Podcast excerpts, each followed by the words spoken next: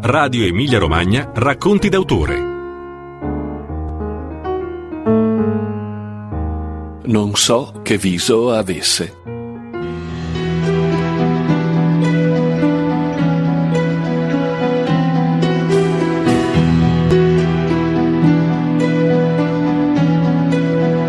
Con il ritmo lento di una ballata, Francesco Guccini, cantautore e scrittore, racconta, in un volume uscito a luglio da Mondadori, le tappe della sua geografia esistenziale, partendo dalle sue radici, dal Mulino di Pavana, borgo sull'Appennino tosco-emiliano, fino alle sue due città, Modena e Bologna, passando attraverso il bosco, il fiume, la montagna, fino ad arrivare ai concerti ed al successo del mondo della canzone.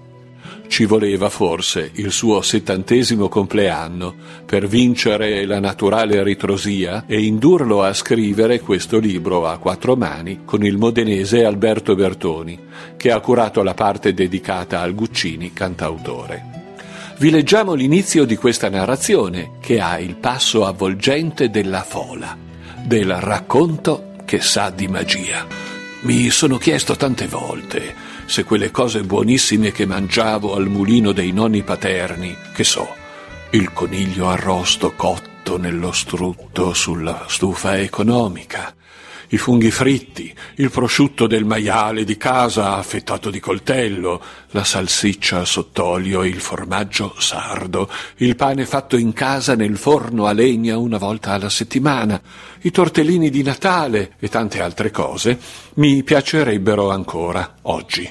Non so rispondere, perché tutto è avvolto in una specie di nostalgia, che è poi quella dell'infanzia e dell'adolescenza, della vita quotidiana per i primi 5 anni di vita e per i Natale, Pasqua e i lunghissimi, straordinari mesi delle successive vacanze estive. Perché il mulino, il mio mulino, il mulino del bisnonno Francesco, detto Chicon, era ed è ancora oggi, nonostante non si macini più, un luogo mitico, cresciuto dal primitivo blocco unitario con aggiunta di vari edifici adatti alle diverse necessità, la stalla per un cavallo o un somaro e uno stalletto piccolo per un maiale, di sopra un fienile, la cavanna, di lato il pollaio, gallinaio, stalletti per i conigli, conioli, un camerone per attrezzi di vario tipo e vari usi e un sistema a carrucola per arrotare i coltelli. Attraversavi una strada, ora asfaltata, e c'era il pozzo per l'acqua. In casa ovviamente non c'era acqua corrente. Attorno orti per l'insalata, i pomodori, con cui facevano a fine estate la conserva, le cipolle, i piselli, il prezzemolo, il basilico, campi per le patate, il grano turco e i fagioli, altri campi per i ciliegi. Con le ciliegie facevano marmellate, i meli, e le mele da inverno, a mucchi, profumavano le camere da letto, i peri, le noci, le susine, i fichi. Appoggiata al muro qualche vidara, pergola, di uva americana. Nel poderetto di fianco il contadino coltivava il grano. 2 mucche ci fornivano 2 fiaschi di latte al giorno. Con la panna facevano un pannetto di burro, ma i nonni alla toscana preferivano cucinare con l'olio. Nel fiume c'erano i pesci, anche i gamberi, diceva mio padre, ma dopo la costruzione negli anni '20 della diga a monte erano scomparsi. Nel castagneto c'erano castagne e marroni. La macchia dava la legna da ardere e le fascine per il forno e accendere il camino, perché ovviamente non c'era il riscaldamento.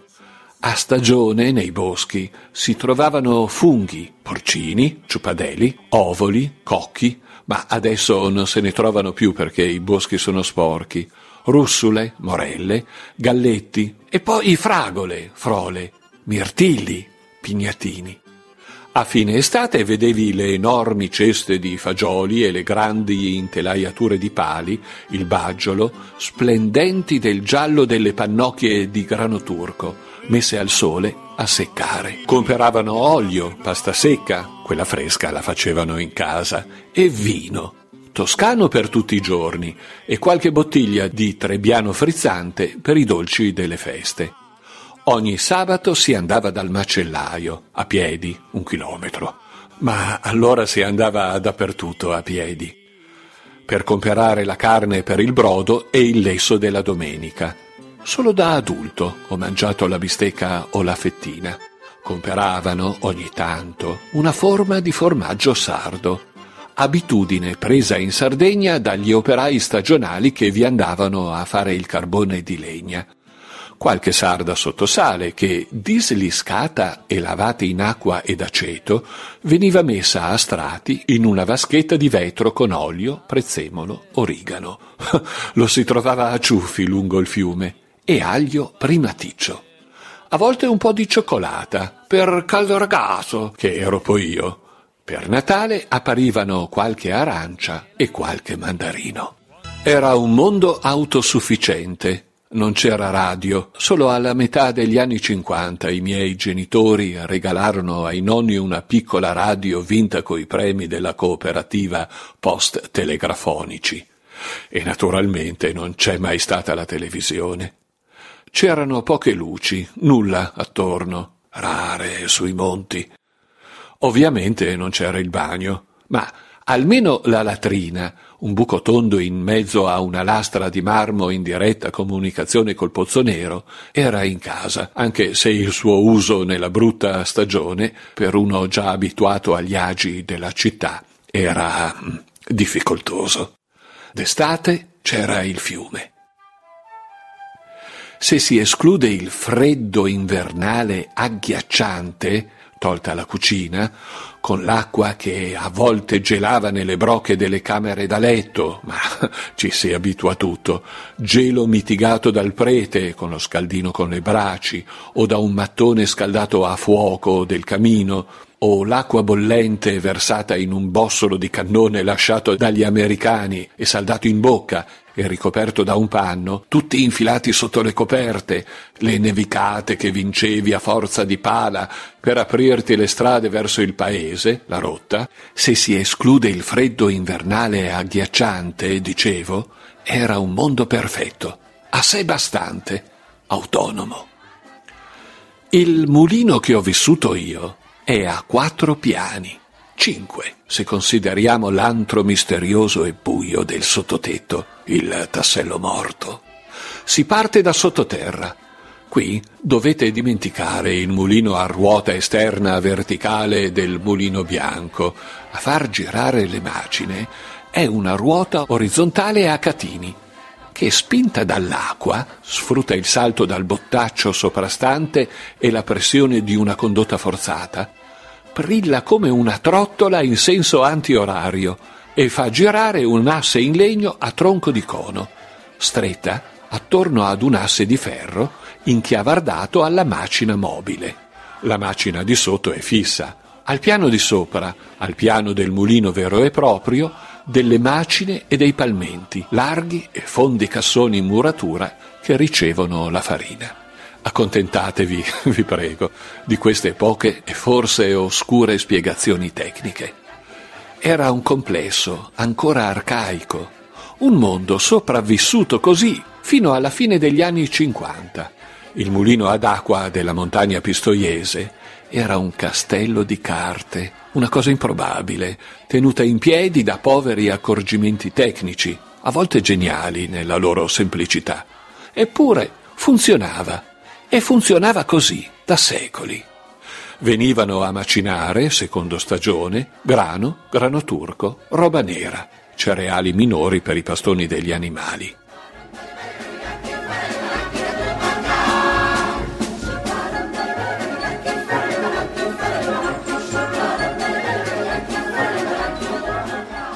Ad autunno inoltrato, per tutto l'inverno, cominciava la stagione delle castagne. Venivano anche da località lontane, con muli o somari, e una volta una mia prozia si prese un calcio in uno stinco da un mulo. Entravano con le bestie anche nel grande ingresso, l'androne, e lì scaricavano i pesanti sacchi di roba sulla basculla, l'ampia bilancia sulla quale ero regolarmente pesato a ogni ritorno per le vacanze. Su un ritto di muro, a destra delle scale che portavano al piano superiore, c'erano le tacche successive della mia altezza, da quella prima, nel maggio del 45, alla vigilia del fortunoso viaggio a Carpi per avere notizie dei parenti della pianura, fino alla fine degli anni 50. Venivano anche a piedi, con carichi di roba che sembrano oggi leggendari, anche un quintale e mezzo, portati non da qui a lì, ma da località difficili e faticose anche oggi da raggiungere camminando, pesi da portare fin giù al mulino e dopo, a macinatura avvenuta, da riportare su. D'estate, stravolti dalla fatica, si asciugavano il sudore, si sedevano a riposare, parlavano e raccontavano storie di paese e paesi vicini, chiacchiere e pettegolezzi, accompagnati dal frusciare delle macine e dal tempo ritmico e secco della battola che sbatteva a ogni giro sul piano della macina rotante e trasmetteva la vibrazione ad un copo di legno inclinato, facendo cadere il materiale da macinare nel foro circolare della macina di sopra. D'inverno entravano in cucina e si sedevano di fianco al camino per scaldarsi. Qualcuno, quelli venuti da più lontano, accettavano un piatto di minestra. La casa era sempre piena di gente, di voci, di movimento. Ogni tanto veniva uno strano personaggio, vestito di stracci. Non entrava, si fermava sulla soglia e cominciava a recitare preghiere. «Aiè, al povretto!» si sentiva dire in casa. Una delle donne prendeva una pagnotta di pane e gliela dava. Questi la metteva in una bisaccia, finiva la preghiera, ringraziava e se ne andava. Non ho mai saputo da dove venisse, chi fosse, ma che mondo era. È difficile dirlo oggi. Sembra di raccontare cose perse nel tempo della civiltà contadina, allora di pura sopravvivenza, oggi scomparsa, di un medioevo in buona parte rimasto, anche se con la luce elettrica ma tirata al massimo risparmio. Quante sgridate, perché leggevo a letto di sera. «A letto, a sfa per dormire, mia per leggere!» Con una moralità di lavoro e di fatica fisica inculcata per anni, e per un certo periodo fatta mia. Era importante lavorare da sole a sole, era importante portare un carico, vangare una piana intera, segare con la falce fienaia, la frina, un campo di erba spagna, metterla nella gorgola, un grande cesto di vimini a maglie larghissime o nella rete, un sistema di pali e funi che si stringevano fino a formare un grande salsicciotto, caricarseli su testa e spalle e portarli alla cavanna. Era importante saper fare il balzo, vale a dire piegare una vecchia giacca in modo da fare una specie di cuscino per proteggere nuca e spalle e schiena dal peso portato. Era importante indossare una camicia bianca le domeniche d'estate, spianare chi poteva un vestito a Pasqua. Era importante corteggiare una sola ragazza, sposarla e vivere con lei tutta la vita, fino alla morte. Queste e 100 altre, tutte cose importanti, tutte perse e dimenticate nei gorghi del tempo. E i miei nonni, devo dire, erano benestanti. Il mulino ad acqua ne ha ovviamente bisogno. A due passi scorreva, e scorre ancora, anche se si è molto affondato, il torrente Limentra, per noi il fiume, che si getta in Reno 1 chilometro più sotto, a Ponte della Venturina, in località chiamata giustamente i Due Fiumi. È incredibile il rumore che fa un fiume scorrendo, anche d'estate, quando se ne va calmo e tranquillo. Per alcune notti tiene sveglia gente non abituata.